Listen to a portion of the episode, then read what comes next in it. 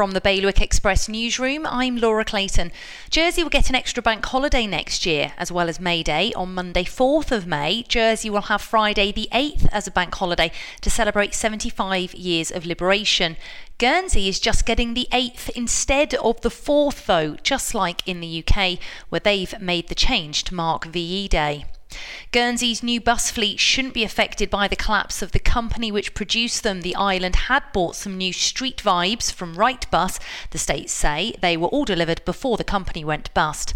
Guernsey's first vegan and vegetarian food outlet is now open. Simply V opened at the market this week and it's been busy since then. And Jersey's full fibre network's been shortlisted for an international award. Its success has been based on the benefits that full fibre is having for the island. While you're online, you can get the full stories at bailiwickexpress.com.